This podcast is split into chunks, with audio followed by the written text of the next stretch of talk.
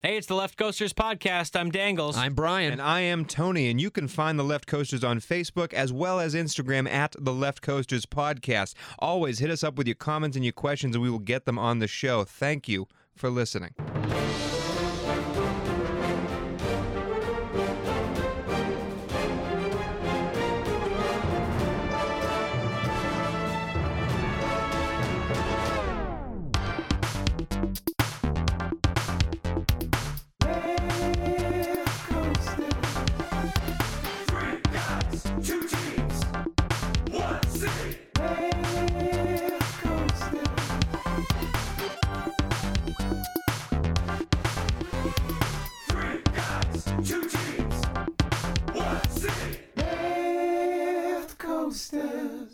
And gentlemen, welcome to the Left Coasters podcast. It's week four of the NFL season. Just wrapped up week three, and it was upset Woo! city Big all week. over the place. Some huge, huge games that nobody saw coming. Uh, we saw the Minnesota Vikings absolutely blown out by the Buffalo Bills. We saw a stinker of a game between the Titans and the Jaguars. It was a 9 6 finish.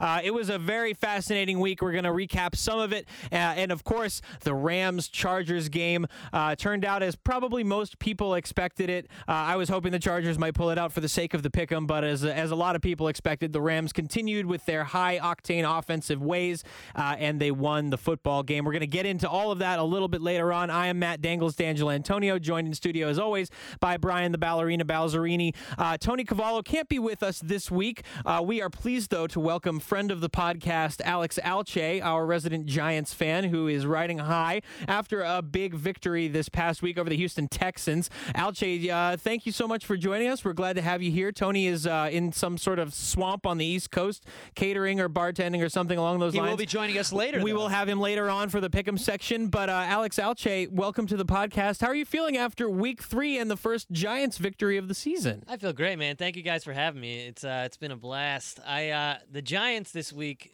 really, really revamped my my uh, my hopes in mediocre football. um, but it was definitely a blast watching that, watching the Browns, watching the Bills, watching some of the biggest course, parody in the the, NFL season thus far. But it, it was a blast. What is this? What has this season shown you this this year about the uh, New York Giants that weren't answered in the offseason? I mean, we were so high on them getting Saquon Barkley. There was talks about them getting a quarterback. Do you think they're in a better place under the helm of a new GM and a new coach in Pat Shurmur? I think they are. I just think that they won't be better until they get rid of Eli Manning. Uh, unfortunately, I, I, I, I've been back and forth on the quarterback versus Saquon Barkley controversy for a long time. Sam Darnold is proving to look just as much of a college quarterback as he was in college. I don't think that he's ready for the NFL, and I don't think he's going to be ready for quite some time. So I don't know that it really mattered losing him. Uh, we weren't going to get Baker Mayfield in the first place. So taking Saquon now and finding the right quarterback in next year or, or the year after might be the right move. Unfortunately, Eli Manning is 37, and a 37 year old Eli Manning is not the same as a 41 year old Tom Brady. And I hate to be the bearer of bad news, but with a rookie quarterback in that offense, there would still be issues. Absolutely. There'd be a lot of issues that I don't think you would have fixed, you know, during this year. Maybe one more year will help that, that out that much. So who knows? But yeah, I mean, we thought we were fixing the offensive line, and, and getting rid of benching Ereck Flowers this week was literally like A year and a half for coming. me. It Year was and a the half most coming. exciting thing in the world. But Jesus Christ, we need a, we have a lot of work to do. we do, we do. Well, we've got some work to do uh, today as well. We've got the what the Chargers and the Rams. That was a big game. Yeah, a very a very big game. Obviously, the first uh, crosstown rivalry that we've seen in a regular season since these teams moved to Los Angeles. This is, of course, the reason why we do this podcast. We are all transplants here, and we are all trying to become fans of the Rams and Chargers. And both squads pretty formidable this year. It's hard not to be fans of both of them. In this battle, however, round one goes to the Los Angeles Rams. They win 35 to 23 at the LA Coliseum uh, on Sunday. Philip Rivers went 18 of 30 for 226 yards and two touchdowns. Jared Goff, his counterpart, 29 of 36, 354 yards and three touchdowns. He did throw a pick, but have a day. Jared Goff. It was a huge reason why the Rams were able to win. Don't count Todd Gurley out either. He ran for 105 yards on 23 carries. He did have a No big touchdown. deal. No, no big deal. Melvin Gordon had 15 carries for 80 yards and a touchdown. Uh, and receiving wise, it was Robert Woods and Brandin Cooks all day long. Woods had over 100 yards. Cooks had 90 yards. Woods had two touchdowns. A big day for him. Cooper Kupp showed up with some catches as well. Uh, and then for the uh, for the Chargers, it was Mike Williams leading the way. Four catches for 81 yards and two touchdowns. A coming out party for the second year man out of Clemson, who missed most of last season due to injury. Nice to see him being able to be Absolutely. integrated into that offense finally and getting some looks. Uh, just one more weapon for Philip Rivers uh, uh, to use there. Uh, so, so guys, after this after this win, the Chargers uh, uh, uh, obviously not able to get it done. They go into halftime with the game pretty manageable. It was 21-13 heading into the half. Where did you see things fall apart, Brian, in the second half for the Chargers? Well, I just think they got worn down. And the other the other little stat line that I had to j- just point out to you guys that said it all to me. We talked about this last week as being a key point of this game, and that was third down efficiency. The the the Rams made more hay with their third down with 72%, 8 for 11. 8 for 11 the Rams were compared to the 7 of 13 or the 53% the Los Angeles Chargers were. I, I just believed that the Rams did more to win those tight inch by inch plays that make a difference in the long run. I think that says everything. And the fact that Philip Rivers only threw 30 passes 30 passes. Philip Rivers throwing 30 passes is a mild game. For a team that for for for a game that they did not win, it was surprising how little he threw the ball in comparison to Jared Goff's 36 36 attempts. Uh, there was a to me a, a clear difference in the game plan that the Rams never felt like they were behind. They always felt like they had their ga- their foot on the gas and they never felt like they were they were not in control and it showed in their play calling and it just showed in their in their talent on their roster. What What, what do you have to say, Alcheh? I, you, seem to be more of a more of a more of a Jared Goff critic than, than, than anybody else. What do you think for the young man? I mean, he looked incredible. My my issue is going to be going forward how how they look against teams with formidable defenses. But in this particular Missing, missing Joey Bosa. Exactly. I mean, it, the Chargers were, were are a decent defense, and but without Joey Bosa, they're they're they're not as scary as they could be. Um, but but I think that we're seeing the emergence of a team that knows they are the best team in the NFL.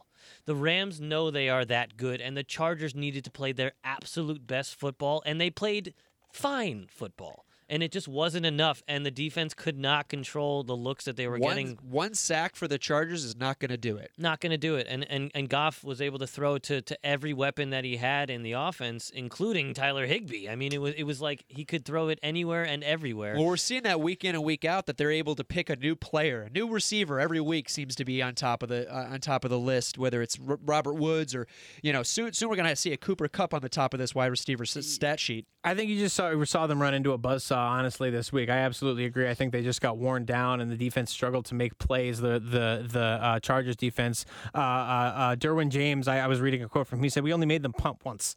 I mean, you can't. uh, you- It's, You can't You win can't. games You like can't that. win a game if a team you're only making a team punt once, and it's really hard to force the Rams to go uh, to go three and out. This is a team that has scored. I'm, I'm not sure. Have they scored less than 30 points yet this year? I think they've scored 30 points in every single They game have. they've they've they've played so far this season. Yeah, 33, 34, and 35. They're going up every single week by a point. That's kind of scary when you consider how, how how efficient they are and how prolific they are as an offense. and they and they've been playing better teams each week too, which is also fascinating. Super scary. Yeah. But they've got a lot of work uh, ahead of them in this next game too. They do, and before we move on to the next games, a couple of a couple of notes I think we should make before we move ahead. Uh, for, I was just uh, you know I was thinking about uh, what what we might say about the Rams here because you know obviously offensively they had a great day. Defensively, however, a couple of big holes potentially opening up. Aqib Talib leaves the game and is expected to be out at least a month with a high ankle sprain. And Marcus Peters also left that game, went to the locker room, strained his his calf. I mean, these are the, your two top def- uh, secondary defenders who are now uh, uh, questionable to play. Well, uh, uh, Talib won't play on Sunday. Peters is currently questionable as the as, of the recording of, of this podcast. Uh, Talib uh, Talib news from Adam Schefter, by the way, that he's going to be out at least a month. So that opens up some pretty big holes in the Rams secondary. I mean, you know, is this team a lot more vulnerable than than they would be? Obviously, I would assume they were, but how much more vulnerable is this team without those two in the back or in the secondary for them? And uh, you know, can you are you is the game still just keeping pace with the Rams? Well, I think you're about to see why the Rams are the Rams. They have they have assets at every facet of the game. Th- these included the secondary is obviously some of their strongest suits on the defense, but that defensive line is going to have to take control now and get to the quarterback and and put pressure every down because they don't have that cushion that they had before for their secondary taking control of the game as well.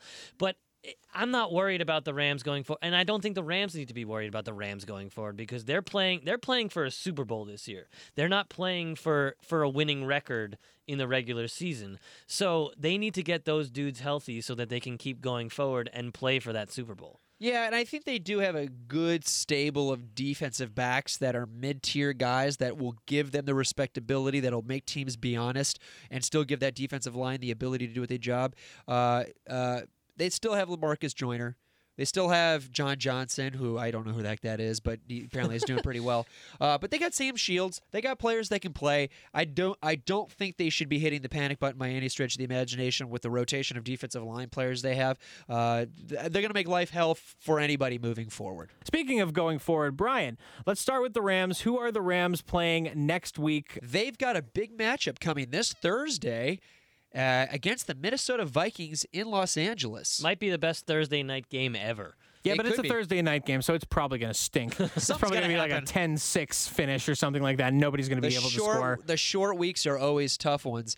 Uh, who do you got here, Mister Alcheh? We're gonna get you started here. By the way, we've got we've got the the pickums coming up here shortly, but you know you've got a you've got a tough task ahead of you with the with the ten and five of, of Mister Fink. So That's this is so That's let's get let's get you rolling here. We've got we've got the Minnesota Vikings and we've got the L.A. Rams. Give us some hot takes, some things that you're looking for in this game for the Rams either to to, to win this game or things they got to do to at least make sure that the Minnesota Vikings don't get hot after their big loss. I gotta say, after that big loss, they're gonna come out hungry, and also lo- th- losing the secondary that they did lose against probably the best duo of wide receivers in the NFL, and Stefon Diggs and Adam Thielen, Ooh. is a big, big deal in this game. It's gonna come down to Sean McVay controlling the clock on offense. It's gonna be a like he's gonna he's gonna need six, seven, eight minute drives. It's a Todd Gurley game through and through, and hoping that, that Wear the defense down, where essentially, like rope-a-dope here. rope a dope here, wear the defense down, and don't put the ball in Kirk Cousins' hands. And if you do, get to him and get to him often, so that he cannot go deep to those boys. Because if he can, it's gonna it's gonna be an, it's gonna be a barn burner. I think it's gonna be a a, a, a, a a tough game for the Rams without those two in the back. I would agree, and I think the thing that I'm going to be looking for, and the Vikings have had a really hard time. It's the only statistical difference, major statistical difference between the two teams, and that is that is their rushing attack. Dalvin Cook needs to get rolling here for the Minnesota Vikings to have any semblance of a of a of a, of a balanced offense that Kirk Cousins Kirk Cousins particularly needs to win games. I think Stefon Diggs, Thielen, uh, they're incredible talents, but if you don't have a reasonable running game that gets you going, that the Buffalo Bills did such a fantastic job shutting down. If the Rams can do that, I really think this Minnesota Vikings offense is going to turn one dimensional and make Fo- Kirk Cousins do more than he's willing to do to win a game. I, I, I think you got to really look hard at this at this rushing attack for the Minnesota Vikings and making sure they can't get started uh, before things get rolling here. They haven't made a decision, but I do think they held him out of last game in the hopes that he does come up against the Rams team because they need they need him to, if they want to win this game. Absolutely. All right, gentlemen, so let's move to picks. Alcheh, we'll start with you. Rams versus uh, Vikings. This game is in Minnesota. Who have you got? This is probably the hardest of the week, honestly. but Right off the bat.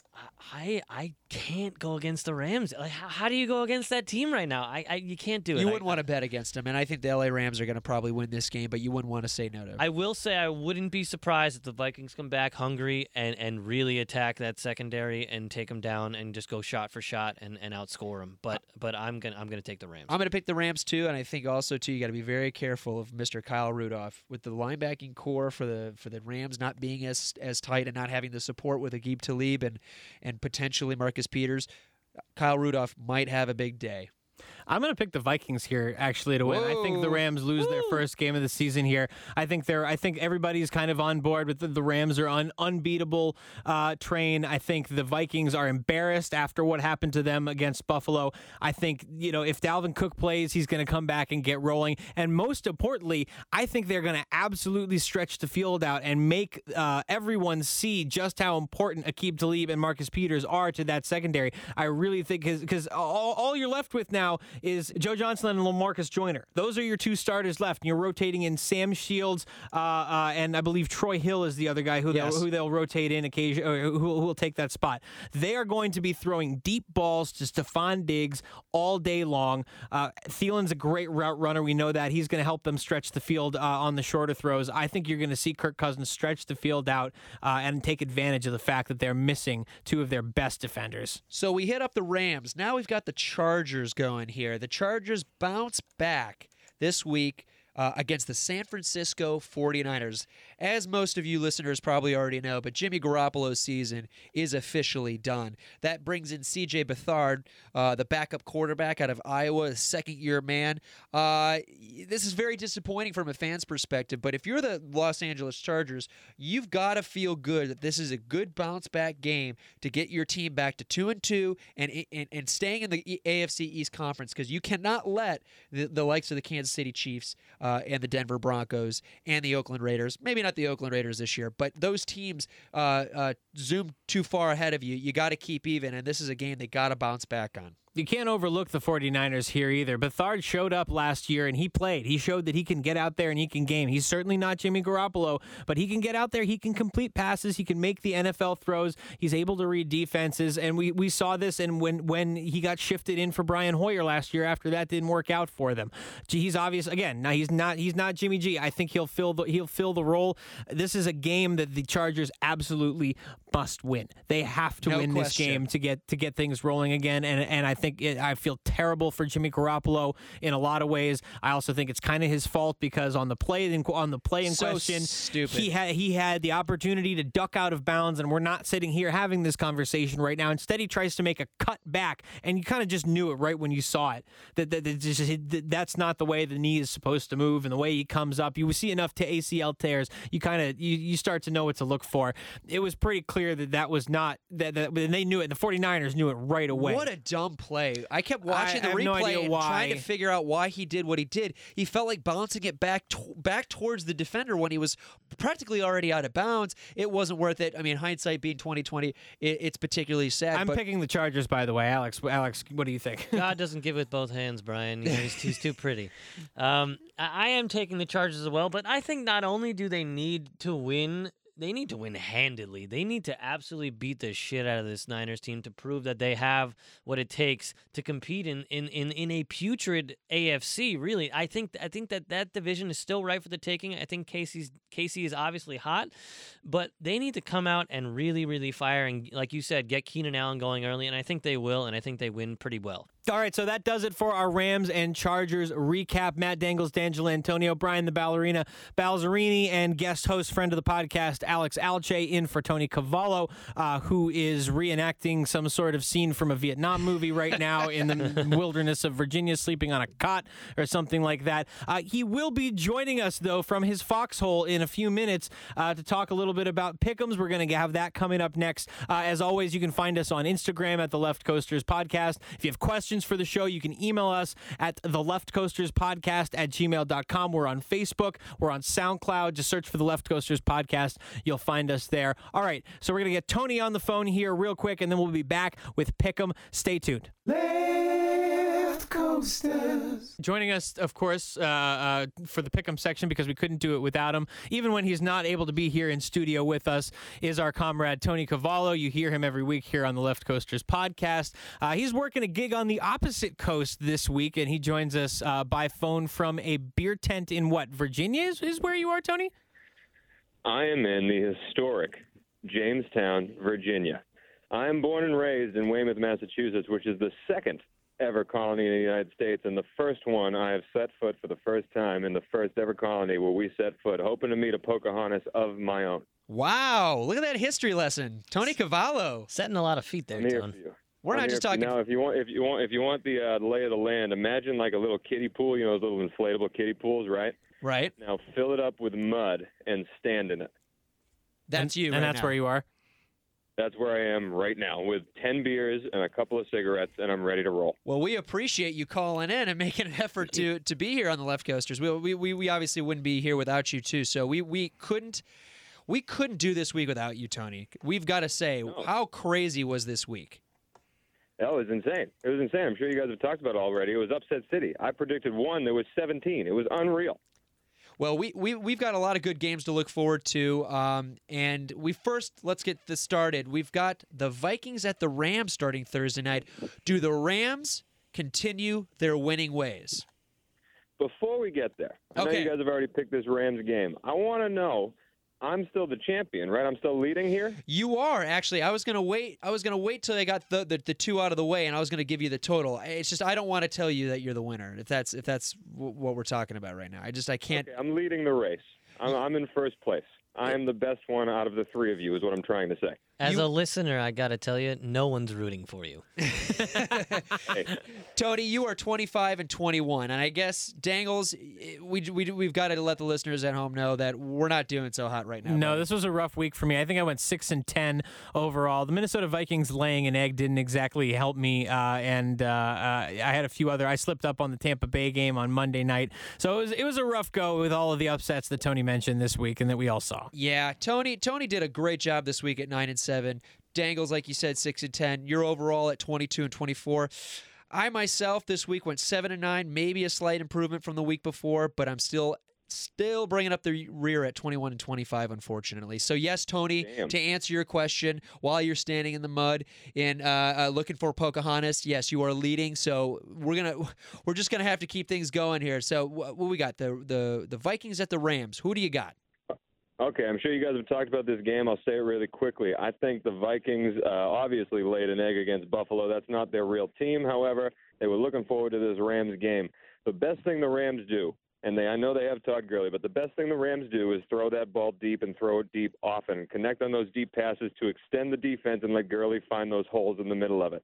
The Vikings' best part of their team is their pass defense and the safeties and the cornerbacks. I think the Vikings come out hot. I think they stifle the Rams and hand the Rams the first loss of the season. I'm picking Minnesota. bold prediction That's a very bold prediction. I mean, I can see. I mean, the, look, the, def, the the Rams have, have. I mean, the Chargers were, I would say, probably the best defense they've played so far this season. The Cardinals stink. The the Raiders have some serious holes on their defense. The Chargers were the first formidable opponent that they've seen. I don't think they've seen anything quite like the Minnesota Vikings defense, and I, I absolutely agree. Last week was a fluke. Well, let's let's see if Tony's right though. The Vikings do come in with a little bit of uh, fire under their pants, and we'll see if the if the Rams will be ready for him. Now, Tony, the next game we've got uh, is the other Los Angeles uh, native team, and that is the Los Angeles Chargers. They're taking on a uh, Jimmy Garoppolo's uh, San Francisco 49ers in Los Angeles. Who do you got for that game? Uh, yeah, it, suck, it sucks that Jimmy G went down. It kind of fed into a pick made by my friend Alex Alcheh earlier this evening. But I have to say, C.J. Beathard is no Matt Cassel. I think he's a little bit feisty, and I think he can play. I think San Fran is not a wild card threat anymore, but they will win some games. This will not be one of them. The Chargers need a win. They will come out and they will beat the San Francisco 49ers. Wonderful, wonderful. Well, you know, man, I just got to ask though, in general, because we didn't get your hot take on this. Where do you land on this uh, Chargers Rams thing? I, obviously, the Rams are, are rolling. Are, are you down on the Chargers? Do you are are you are they are in last place? Do you feel like they're they're gonna they're too far behind to catch up? I I think they lost two games to two of the best teams in the league, Kansas City and the Los Angeles Rams. Very and I true. mean, they showed a little bit of offensive firepower against the Rams. The Rams just were a better team in the long run. I think the Chargers are going to be okay. They just need to beat these uh, cupcake teams like the Beathard-led 49ers. This is the week. This is the week. Well, that is the Chargers and Rams out of the way. Let's get started on these next couple games here. Uh, to start things off, Sunday, September 30th, we've got the Jets at the Jaguars. What a what an egg the Jaguars laid. What a what an egg. There were several uh, eggs laid over the course of this this past week. That might have been the, one of the most disappointing ones. I have to say. I think the the, the we knew the run game was going to be was going to was going to be stalled, if you will, not having a healthy uh, Fournette and and and, and a Yeldon. But Blake Bortles couldn't couldn't come up when he needed it the most. After coming up with the firepower that they had against the Patriots the week before, how do you have throw six points on the board against the shitty Tennessee Titans? It makes no sense. One has to think it. It might be a fluke, but uh, we'll start with you, Tony. Who do you got? Jets, Jags. Uh, I like Sam Darnold a lot, but I think the Jaguars are the better defensive team, and Sam Darnold will make mistakes in this game. I think the Jaguars win an easy one. All right, Jags, Tony, Dangles. Who you got? I'm also taking the Jaguars. I don't think Sam Darnold has ever seen a defense uh, quite like the Jacksonville Jaguars defense. He's going to really struggle getting the ball deep to, to Robbie Anderson, his big deep threat. He's going to be throwing a lot of underneath routes to like Quin- Quincy Enunwa, and I just don't think he's going to be able to move the ball and consistently get first downs. If if they can throw him off balance, I think he's going to really struggle in seeing a first really tough defense. So, and I like Jacksonville at home here too. So I'll go Jags. All right, nice. Al, Al Alcheh, who you got? I think Sam Darnold's going to look like he's still playing in college. It's going to be Jaguars by like a lot. Jags all the way. Well, I'm going to keep it rolling here. Jags uh, are going to come up big. I think they're going to bounce back and they're going to get back to their winning ways, sitting, sitting atop the AFC South. Next, we've got the Dolphins at the Patriots. Tony, Patriots. I got to get your thoughts. Hey man, I called it. Uh, uh, no one knows McDaniels better than Matt Patricia, and the Patriots look like you know you're going to hear a hundred hit pieces from ESPN on how the Patriots are done. The era is over. That is false. They are playing three and zero Miami, but this is what happens every year. The Patriots start off a little bit slow. They don't look as good as they normally look, and they play some random AFC East team that is in the lead right now, and then they whoop their ass. They are going to kill the Miami Dolphins. Brady is back. Don't worry about it, Dangles. Your Patriots are fine. Patriots all the way. Dangles. I'm not worried about it at all. Anybody who knows New England knows that uh, this you shouldn't be down on this team. Absolutely not. Th- That was a bad game. I think they absolutely bounced back. The trouble is he doesn't have anybody to throw to. We were talking about this a little bit earlier on that there's no one there for him to throw to and that he's comfortable with. I think this team is completely different once Julian Edelman's back, once Josh Gordon gets integrated into that offense. I'm not at all worried as a Patriots fan. This is very early on in the season. There are still 14 games to go. Nice. 13, I'm sorry. I'm taking Miami. And here's why. I think Adam Gase has been looked at as the coach who everyone thinks can't can't perform at the NFL level. He's starting off with a 3 0 team. Tannehill's back. He's a gamer. I don't I I really believe this is the end of the Patriots. I don't agree with you, Tony, and I don't agree with you, Dangles. I think I know it's a crazy thing to, to root against Brady and Belichick, but this team looks like absolute crap, and the defense to boot is terrible. If if Miami can keep it out of his hands, it's Miami's game. I'm going with Miami. Wow. You know, I, there's a gut instinct here that tells me that if the Detroit Lions can take down the New England Patriots, well, why can't the Miami Dolphins? Exactly. Why can't the Miami Dolphins? All of a sudden, that like allure of the Patriots being the Patriots uh, it, it has has dropped, so to speak. I, I I really feel that the New England Patriots at home are are one of the tougher teams to beat in their in their in their own stadium. I'm gonna I'm gonna go with you. I think I'm gonna go the Miami Dolphins as well. I, I just I feel I feel it. I just feel like the Miami Dolphins are gonna be this this year's like Jacksonville Jaguars. Everybody's gonna be wondering how this is happening, how they're piecing it together. Don't be surprised if the Dolphins smack the Patriots. If they can take advantage of the Patriots' clear lack of a secondary, there's going to be very clear. there's going to be there's going to be trouble for them because that was one of you know that was one of the biggest things that stuck out to me about about the game against the Lions is that they they were getting beat downfield. They couldn't cover Marvin Jones. They couldn't cover they couldn't cover Kenny Golladay who had a huge day, and they allowed the first hundred yard rusher in five years in Detroit. I mean, which was a which is a big deal. Congratulations Thank to the you so Lions. much. But this is a team whose pass rush showed up pretty well in the first couple weeks. I was really impressed with how they got to, to Deshaun Watson in that first half of the game in week one against the Texans. Nowhere to be found in terms of stopping the run, and it was up the gut every single time. He just continued to plow through that front four, and Dont'a Hightower was nowhere to be fucking found. It was it was really frustrating to watch. Yeah, it'll be it'll be incumbent upon the uh, Patriots to work uh, what their defensive line is is doing because it certainly did not work against the Detroit Lions. Uh, next, Tony, we've got the Eagles at the Titans. How about these Titans? Hey, how, I mean, I agree with you. How about them? They did what they needed to do. They won against a divisional opponent. However, I don't think it was for real. That Jaguars just sort of fell apart against a defense that knows them very well. I don't think the Titans are very, very good. Uh, yeah, I got I got to go with the other team here. I'm picking the Titans to lose. Nice, Eagles. All right, Dangles, Titans. Eagles. Uh, I like Philadelphia. Carson Wentz had a rough, uh, rough outing. He, he, he, did okay. They won. That was the important part against Indianapolis. Uh, I think a lot of people expected him to do a lot better. I think he bounces back in this game. it, it is in Tennessee, um, but the Titans. I mean, I don't even know who who's starting there. Is, Mar- is Mariota co- going to be starting this week? Is, is are we going to see Blaine Gabbert? I don't definitely don't trust that team with Blaine Gabbert. And their running game has kind of been vacant. Der- Derrick Henry has been a bummer this year. He hasn't done a whole lot for them. I think the Eagles are going to steal one in, in Tennessee. Tennessee. Alcheh. Got to be the Eagles. Unfortunately, it's got to be the Eagles. The Titans are not a good team, and uh, Carson Wentz is going to come back to full form this week. I'm going to go with the Eagles too. I just don't think uh, the the Tennessee Titans have anything going for them offensively speaking, and I think they rely too heavily on their defense. And I think Carson Wentz is the guy who is going to show us exactly how bad this defense is. Next, we have the Texans at the Colts. Another team that's kind of surprising people. What oh. a crappy game. Whoa. Guys, the Texans are a team that when we did Mary Fuck Kill last week, we said that they were the team that was not, you know, the 0 2. They we shouldn't believe that what we were seeing at 0 2. Now they're 0 3 and they did not look good once again. At Dan- the hands of a phenomenal team. Yeah. Danger zone. Yes, but still. Danger zone. Bill Still, O'Brien. I don't know. I don't know, Tony. You're usually the harbinger for Bill O'Brien's death in terms of his head coaching job. Are you? Do you think? Does he see the end of the season? Uh, if they keep going the way they're going, no chance they see the end of this season. We probably should do a first coach fired talk pretty soon because Bill O'Brien is definitely feeling the hot seat. Deshaun Watson has not looked like himself. He's obviously making the rookie mistakes that he didn't make last year. Uh, I, I want to pick Indy. I really do, but I've been on this Houston bandwagon, and I'm still going to stick to it. I, Houston has too many playmakers, and uh, I just think the New York Giants use their their skill position players so well in that game, and Indy just doesn't have the same people at the position. I do think Andrew Luck is officially back obviously they didn't win against Philly, but he played pretty damn well, and he showed that he can throw it in, a duel against Carson Wentz. It was a low-scoring game, but they both made plays. Andrew Luck is definitely scary. I still think Houston is too much. I'm picking Houston to get their first win. All right, Houston, Tony Daniels, who you got? Uh, I'm going to take Indianapolis at home here. It's I, I don't know. I just I, I, got a gut feeling on it. it. It really kind of all hinges on whether or not T.Y. Hilton shows up against the Houston secondary because he didn't this past Sunday, and they only lost by four points. Uh, but I think it still showed how just lacking in playmakers, like you said, Tony, that, this Indianapolis offense is.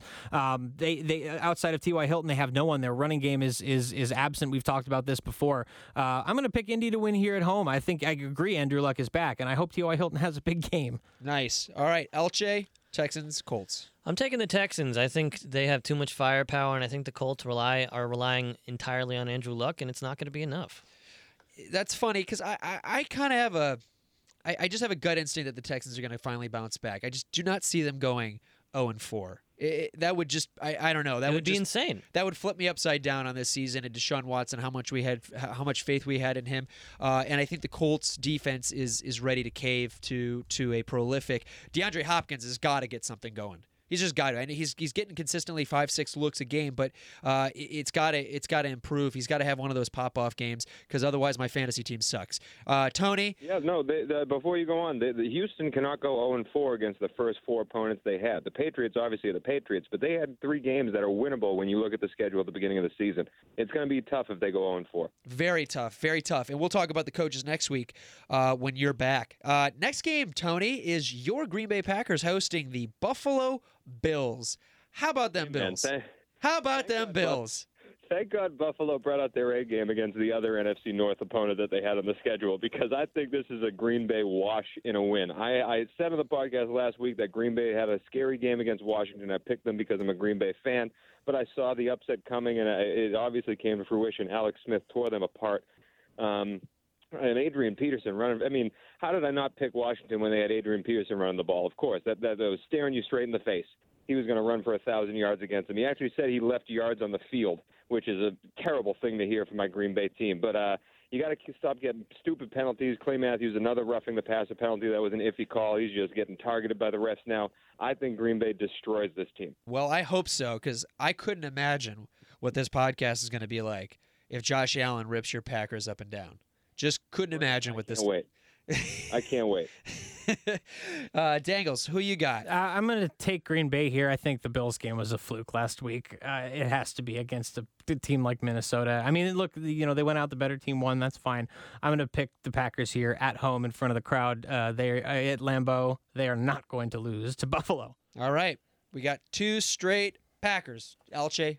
I mean, as much as I'd love to pick the Bills, eh, they're, they're fucking terrible. All right, so It's we're, the Packers. we're all going Pack. All right, next we got the Lions at the Dallas Cowboys. Quite an interesting game when you consider how bad the Lions were at the beginning of the season and still need some things to figure out. But that was a huge win, and they're going up against a team like Dallas, who unfortunately looks like they might be the bottom feeder of that NFC NFC East. Tony, what say you?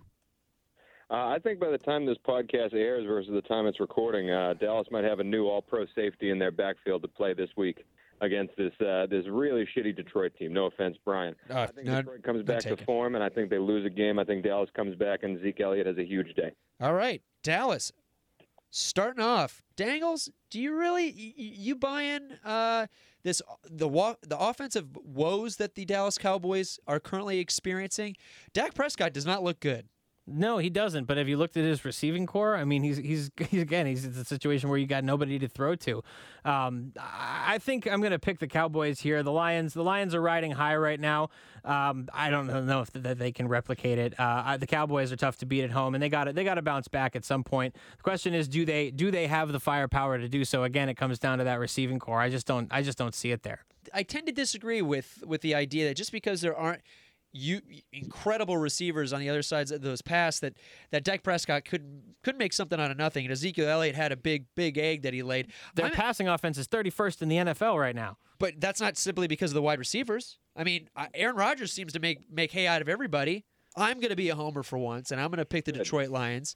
But I, it- Good for you. well, thank you. I appreciate that. I, I don't think they're going to be a, a, a more than a 500 team, but I think Dallas is a sub 500 team as as as it appears so this week. And I don't think Earl Thomas is going to change things for the Dallas Cowboys because I think it starts and stops with how inefficient that that Dallas Cowboys uh, offense has been. And I think if the Lions can find a way to make life terrible for Ezekiel Elliott, they've got a chance. And I think they believe in Matt Patricia. Uh, it was excited to see him win. LJ, back me up. I 100% back you up. I think the Cowboys are absolute trash.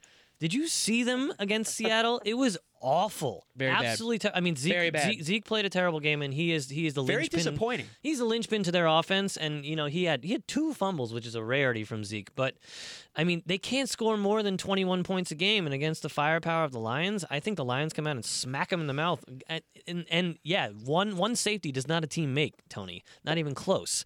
Give it to Kenny Golladay all day, every day. Minitron, Minitron is going to take over this game, guaranteed. And on Johnson is emerging as that lead back, and he's going to have a great day as well. Dallas is trash. Alex, Give I me have the a quick question. Yes. Alex, before we move on any further, we did uh, uh, uh, we did have another guest host come on and make some picks, and he went ten and five that week. I know you're coming on to try and beat that record. Do you have anything to say to the luxurious Ben Fink about making your picks this week? Ben Fink makes it look easy, but uh, I'm gonna play the hard game. Try try making some upsets, and I'm gonna I'm, I'm gonna shoot for 12 this week. I'm gonna hit 12 wins Wow. this week. Ambitious. Ooh, I don't think we've ever had a 12. I'm not sure we have. That would be. I think that would be a left coaster's record. That'd Get be ready, impressive. gentlemen. Get ready. That'd be impressive. Well, here we go. It's going to start with with games like the Lions beating the Dallas Cowboys. I like it. Uh, next, we've got the Buccaneers at the Chicago fucking Bears. Interesting game. The Tony who starts this game? I- who starts this? Fitzpatrick, no doubt about it. Fitzpatrick, absolutely doubt about it. Fitzpatrick. You can't you- even after the loss on Monday night, you still can't. I think sit the hot hand. You're not gonna. y- Jameis Winston is absolutely. And Yes, the hot hand. He oh, still He- brought them back with in the first half. he brought he brought them back within three points of winning that game. They had an opportunity, they couldn't get it done in the end. I don't think that one game and a loss by three on Monday night against a very tough Pittsburgh Steelers team who's had a rough start to the season, and I think some distractions in their locker room. I don't think Ryan Fitzpatrick loses his job over that. Not after the not after the the, the, the all the good things that he's done. I don't think you can take just the one snapshot. Yeah. Uh, I, I don't think it matters, fellas. I don't think it matters who starts this game. As as shameful as it is for me to say this, I think the Chicago defense is one of the best in the league, and I think it's going to make Fitzpatrick or Jameis's life a living hell, a living hell during that game. And I think Chicago wins a game that is very low scoring. And Mitch Trubisky, all he has to do is manage the game. You never want to hear that about your young quarterback being the star of your team, managing the game. But that's all Chicago needs right now. I think they pull off the victory here. I got to I got to interject here. I really do not think that the Chicago Bears have played well enough to give them that kind of that kind of street cred. They beat a poor poor Arizona Cardinals team Barely. barely. Barely. I do not think the Chicago Bears have been tested by a really, really good team playing well. Point being that the Chicago Bears have not beat anybody, I think, convincingly, and I think Khalil Mack is is I, a godsend from a defensive uh, uh, coordinator standpoint. The guy is a, a total wrecking ball, but I just do not think that the Tampa Bay Buccaneers, with their firepower, uh, are going to be slowed down enough by one human being like that. Uh, I, I just I really believe the Tampa Bay Buccaneers are going to win this game, and I think Chicago Bears are are going to be shown for what they truly are. Uh, Dangles, agree, disagree. What do you got? Uh, I'm going to take the Bears here as well. Again, at, at home, they they're they're playing well at Soldier Field. This team is confident. They believe in themselves, and Khalil Mack is making everybody on that defense play better. I do have some concerns about Mitch Trubisky and just his ability to manage the game. Uh, but if he can make those big boy throws, uh, he's really lithe on his feet, and you know he can get out of the pocket and extend the play. The question is, you know, if they if if, if they're not those lanes aren't there for him to get, you know, are his receivers going to be open downfield against a wholish Tampa Bay Buccaneers secondary? I like their chances. I completely disagree. Again, Dangles. I guess we we have literally the opposite choices all day.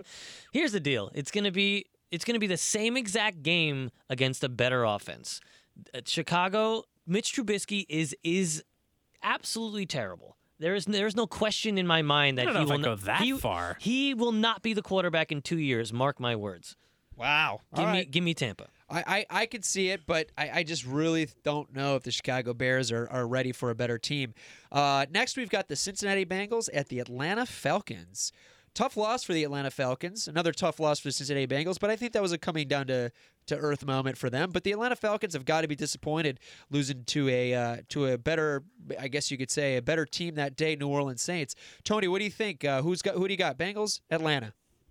Gosh, that was the best game of the week, the Atlanta New Orleans Sure game. That was. was unbelievable offensive football. Uh, I have to say, Calvin Ridley is the real deal. He is unbelievable, and Matty Ice has that offense rolling. I think they lost a that was a coin flip game in the New Orleans Atlanta game.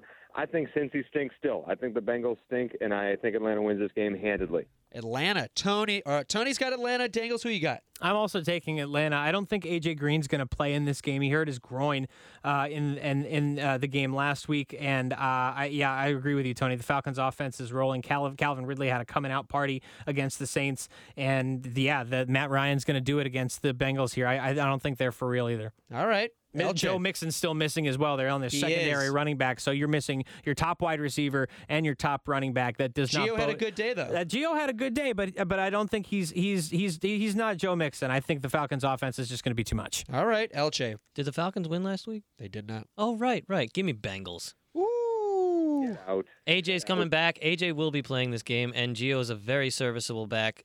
Atlanta can't finish. Give They're me the having a hard time. They're having a hard time, but that's a that's bold. But I like it. I like it. All right, we go to the afternoon games here. We got the Seattle Seahawks at the Arizona Cardinals. All right, Tony, Josh Rosen. It looks like he's starting. Moving He is starting. He is starting officially. What do you foresee for this young man after what you just saw? I mean, be, being placed in that last minute drive.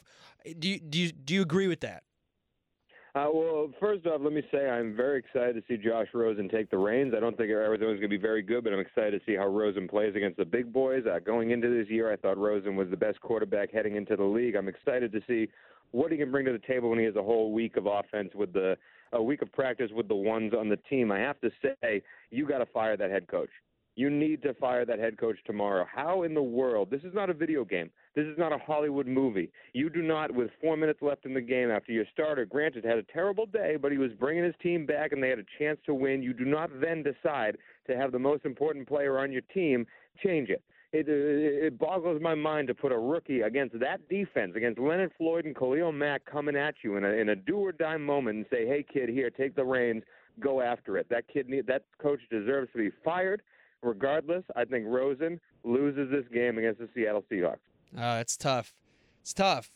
What do you think, Matt? Do you agree with the idea that this guy needs to be fired and, and Josh Rosen is just mutton for the for the for the taking, or is this is this kid got a chance to to win some games here? I mean, look, Sean McDermott still has his job after benching Tyrod Taylor uh, for Nathan Peterman last season, uh, and here we are. Steve Wilks makes a, a completely and totally. I, I'm with you, Tony, on everything you said. I have no idea why that happened, what he thought. Like I'm all for I'm all for throwing somebody in the deep end and teaching teaching them how to swim that way. That's not the time to do it. That is not the time to put the future of your franchise out there for for the Wolves against exactly against that defense. Uh, I, I, think the Seahawks probably do win this one. I don't think Josh Rosen makes the, the Arizona Cardinals an, an, infinitely better team. David Johnson can't get anything going behind the line. That offensive line is terrible. There's no creativity in their like in their integration of him into the pass game, and their offense is frankly just boring to watch. Uh, I think the Seahawks win. What do you got, Alcheh?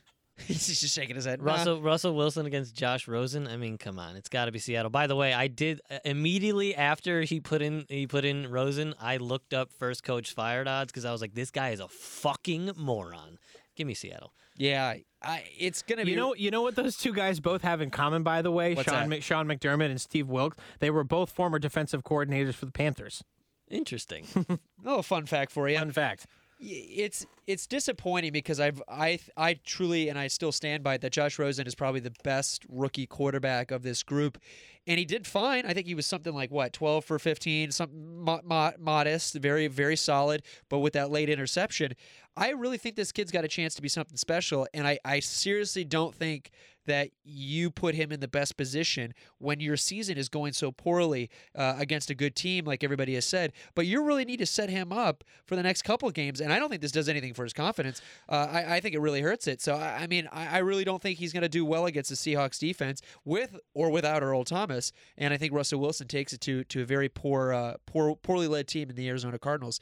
Uh, next, we've hey, got before, the. Go before, ahead. Before you move on, I want to turn this around real fast and talk about the other coach in this game because I'm a little bit. It boggles my mind on what's happened this past week with Seattle. It has come out now that Earl Thomas has missed two practices leading up to this game that they just played. And he, he, Earl Thomas has come out and said, "Yeah, I expect to get fined for missing two practices, but I'm protecting my body. If I have a headache, I'm missing a practice. They're not paying me a contract, so I'm not giving them my my body." How do you let him play the game? How does it look to the team where you say, hey, man, this all pro, granted, he might be the best player on your defense, but if he's not showing up to practice and he still gets to play in the game, how does that look like to the rest of your team? This is another man, Pete Carroll, that I'm calling it right now, will not be the head coach of the Seattle Seahawks come next year. I'm, I am this would never happen for Bill Belichick. Bill Belichick would never say, "Hey, if I got an All-Pro missing two practices in a row, he ain't playing on Sunday." I, it, is terrible, terrible move for Seattle that make that happen. I was astonished to have that story come out. I mean, you saw he you saw Belichick was willing to sit Malcolm Butler in the Super Bowl because he missed team meetings. Absolutely, yes. I agree with you. He, yeah, Jonas Gray comes in late to a practice after leading the league in rushing. He's cut the next day. That doesn't happen. Uh, next, we've got the Browns at the Oakland Raiders. Woo! How about those Browns, Tony? Hey man, Baker came in and did exactly what needed to happen. I, I feel bad for Tyrod Taylor. I thought he would do better with this Browns team, but obviously his uh, his season is over for the Browns. He can be a backup and sort of coach the kid along and maybe move on to greener pastures after this season. Uh, Baker is the real deal, and Baker is the future. Granted, he's going to make mistakes. All rookies do. Uh, I think Oakland is is is hungry hungry for a win. I think Derek Carr and Jon Gruden are very close, but I see a lot of hanging heads on that Oakland sideline. I just don't see the correct juju right there. I've killed Oakland. I've put them in the ground in my gravestones last week. I think they lose this game to the Cleveland effing Browns and Baker Mayfield. Wow. Wow. Well, you know, just doubling down on your team. Dangles, do you agree? Uh, this is a must. Well, first, I will say this is. I mean, this is a must-win game for both teams. This is definitely a must-win game for the Oakland Raiders. They cannot be 0 4 after bringing John Gruden back. And again, they brought they brought him here to win. I mean, they brought you know, and then and then I mean, yes, he starts the season off in a bad way by trading away their best pass rusher, their best defensive player, which I'm still not sure why he did. Because then he got caught on camera saying like it's hard to find a good pass rusher in this league. Absolutely I'm like, what? The, what the? What, you just had the best pass rusher in the fucking league. Makes no and sense. you sent him to. So anyway, that's besides the point. Uh, I think I'm going to pick Cleveland here. To Cleveland. go in and steal one in Oakland. I don't know. They're they're hot. They believe after last week. Baker Mayfield was throwing dots out there. There was a complete and total. There was a complete and total sea change in the way. Like you could just feel the energy level change. Not just, I mean, obviously everybody was excited, but to see him come in there and he was just throwing ropes to the receivers when every throw out of Tyrod Taylor's hand looked like just awful, just lame ducks here and there. I think Cleveland's riding high and they're gonna they're gonna continue to ride the wave through the black hole. Cleveland, back to back. Alcheh, I agree. Uh, I loved what Baker Mayfield said when he was told that he was taking the reins. That he has changed. He's about to go in and change the culture of Cleveland, and I think that's absolutely true. I mean, you saw you saw the entire stadium erupt when this dude Yes. took over and won that game. Also, I think this is a huge Carlos Hyde game. Now that there's actually a passing attack, Carlos Hyde can do what he does best, which is which is barrel through. Uh, and that defense is for I- real. That defense is very much for real. So, sorry to cut you off, but trading away Josh Gordon and giving Antonio Callaway his spot, that kid is a deep threat to begin with, and Baker can make those throws. It does open up for Carlos Hyde. Sorry to interrupt. No, I agree. I'm really excited to see what he does. Uh, He does away. It's just, you know, this is a tough thing to do. First game that you're starting, start in a stadium with fans who are some of the craziest in, in the NFL. I mean, it's going to be an interesting thing to see this kid go to work. Yeah, and I noticed there was a huge difference in the play calling once he was in. A lot of shotgun. A lot of lot of movement at the line. This kid reminded me of what he was doing when he was in uh, Oklahoma. I really think that this team is going to be a different team, more dynamic. I think the ball is going to get out faster, really quick. That's his modus operandi, getting that ball out as quick as possible, and that just opens the lane for more athletes like like Callaway. I it's going to be hard, but I, I I really think the Cleveland Browns are going to win this game, and I, I and I think this is going to be a really big story. Next, we have the New Orleans Saints at your New York Giants. Uh, I'll I'll let you take the floor. What do you think, Mr. LJ, about your big win uh, for Big Blue? I'm uh, I'm pretty terrified of this game, to be honest with you. We haven't scored over 30 points You should be. in in three seasons. You So, should be. Um, yeah, I, I think I think that if we can come out to an early lead, I really ha- I can't even I can't, can't even, pre- even- I you can't were gonna try and you were gonna pretend. try and make the argument I was for like, it, weren't you're you? not gonna make a straight I, I face to appreciate that. I respect that. Listen, I think this is a Saquon Barkley game. If, if we can control the clock, we'll still lose by 20, but at least it'll be a more noble effort than losing by 40. I have to take the Saints. I appreciate your honesty. Uh, Tony, who do you got? I mean, I agree. I, I think the Giants are a paper tiger. I think Eli Manning stinks. I think the Giants lose. All right, Giants, uh, not winning. New Orleans Saints crushing the Giants. Dangles, who you got? Uh, you know, I, I have to take the Saints here. Uh, I'm picking the Saints as well. So that's Saints all around. Oy. Next, we've got the uh, late game. Uh, Sunday evening, we have the Baltimore Ravens at the Pittsburgh Steelers. Tony, what do we have to make to think about this this Pittsburgh Steelers team? Obviously, go in, get a big win out of Tampa Bay. Do you believe in this team without Le'Veon Bell? Oh, I mean, I I think James Conner uh, obviously is not the same player as Le'Veon Bell, but I think that offensive line. It doesn't matter who's running the ball; they're going to make holes for him. This game is always fun. These two teams hate each other. It's a big divisional rival. I think both teams will step up uh, uh, uh, and play their best games against each other. I do think Pittsburgh is better than uh, than Baltimore to begin with, so I think I'm going to stick with the with the chalk and pick Pittsburgh. Pittsburgh.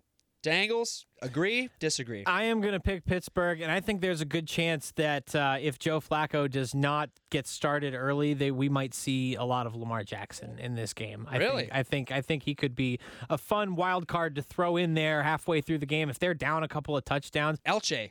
I think I think you've been drinking what the Cardinals coach has been drinking. They're not getting rid of Joe Flacco this early when they're when they're Not when a they're chance. winning games and Not a chance. and competing. Uh, is this game in Baltimore? It's in uh, Steel Town. It's in Steeltown. All right, then uh, I'm still going with Baltimore.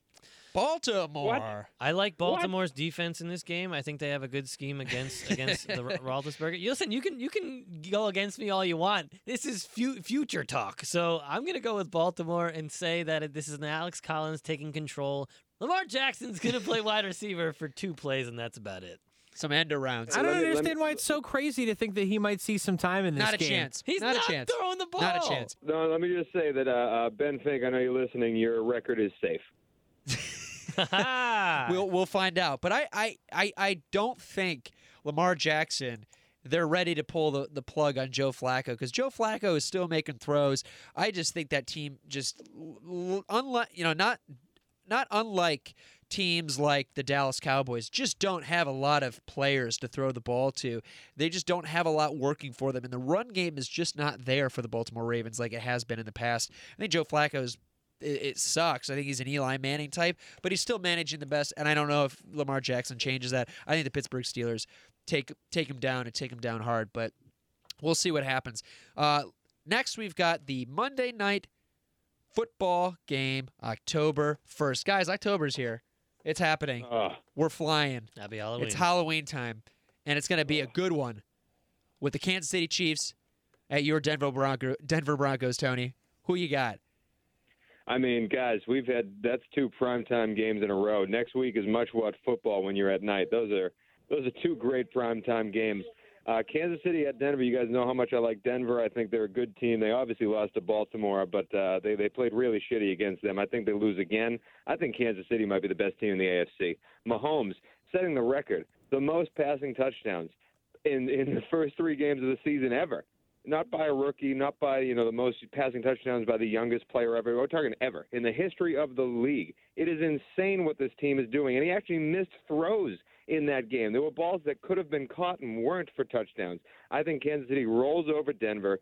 Uh, I'm picking Kansas City. Kansas City. Kansas City. I'm picking Kansas City as well. Dangles, who you got? Uh, I'm going to pick Kansas City as well. Uh, somebody's got to eventually figure out how to take advantage of that defense because it's not very good. It can be it can be taken advantage of, I, and and and the games that they've been in have been high high scoring games. It's just that you can't outscore them is the problem. And Mahomes has been has been incredible. He had a throw he had a throw like halfway through the game where he rolled out and and found Chris Conley. He threw an absolute missile to him in the corner of the end zone, and I, I was just standing there with you. know- You know the play I'm talking about, Tony. My jaw was on the floor. I just I Absolutely. could not believe that that a rookie was making a throw like that. I, I mean, he's he's he's as impressive as they come. I give him all the credit in the world. I think they're just going to flat out outscore the Broncos, and they definitely win uh, in Denver. Nice. So That let me- ball's going to let me fly a lot farther. Go ahead, Tony. Before you move on, let me just say I'm in the middle of the fucking wilderness right now, okay? And I'm watching during Sunday. I'm serving bar. It's raining. I'm under an easy up that's leaking. I have my iPad in a Ziploc bag hung to the corner of the easy up, connected to Red Zone, watching these games. And I saw that very play you were talking about. And the man, as, as I was watching that play, ordered a Coors Light. And in my stupor, I handed him a Diet Coke because they're both silver cans. I was blown away by that play. It was an unbelievable play. Patrick Mahomes blowing minds. Alcheh? Yeah, you can't go against this kid right now. It's unbelievable to watch him. Uh, and the Broncos, Case Keenum's not beating Patrick Mahomes. I'm sorry. It's not going to be till the Jaguars that we really see what this kid can do against a, against a formidable defense. But he's he's going to crush the Denver defense. And it'll be interesting to see if he keeps rolling, if he gains momentum. There, there might not be too many teams to stand in his way. We'll see what happens. But that is this week's pick'ems. Tony, how do you feel about this week? You, you, you, this has been a pretty tumultuous season. You feel pretty confident about your record standing standing true? I've had a winning record, be it by, uh, not by much, but I've had a winning record every week so far. I think uh, versus hearing what you guys have picked, I feel really good about where I'm going. I think uh, if the listeners at home are betting with me, they're winning money, and I think I feel really good about the week ahead. And I'm excited to sit down in front of the TV in my home in lovely Los Angeles, California, where the sun is shining. I don't have to deal with thunderstorms and rain and wind and all this other bullshit. And I can't wait to watch football this Sunday. Well, we, we appreciate you making time and, and chiming in. We we uh, we miss you. We know next week we'll we'll we'll have you back, but uh, I'm I'm looking forward to having you in the booth, telling you to your face how bad your your, your picks were this week. So I'm looking forward to it. All right, boys. Thank you for having me. I am uh, going to fucking pass out on a sleeping bag in the middle of the mud. Left coasters. So that is this week's pick'ems. That is this week's episode. My name is Brian Belzerini. I'm with Matt D'Angelo Antonio, guest host Alex Alcheh, and the, and the, and the lovely Tony Cavallo on the phone. Thank you so much for being here. Remember to check us out on SoundCloud and iTunes. Get a hold of us at the Left Coasters Podcast at gmail.com. We'll see you next week.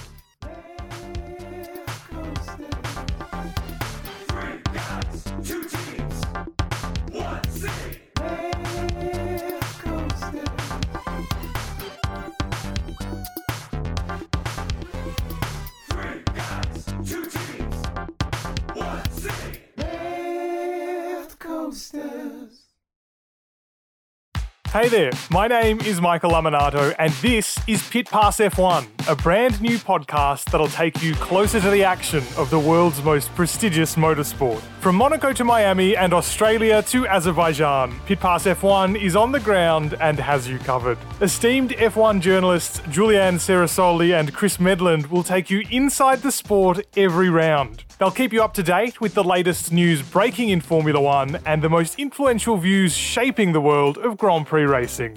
Every Friday, we'll be bringing you a track guide and race preview, and Chris and Drew will be in your feed every morning from Saturday through to Monday to keep you up to date on all the day's action on and off the track. So if you want to be in the know on the latest in Formula One, subscribe wherever you get your favourite podcasts and visit us at evergreenpodcasts.com. Pit Pass F1, a brand new show for Evergreen Podcasts.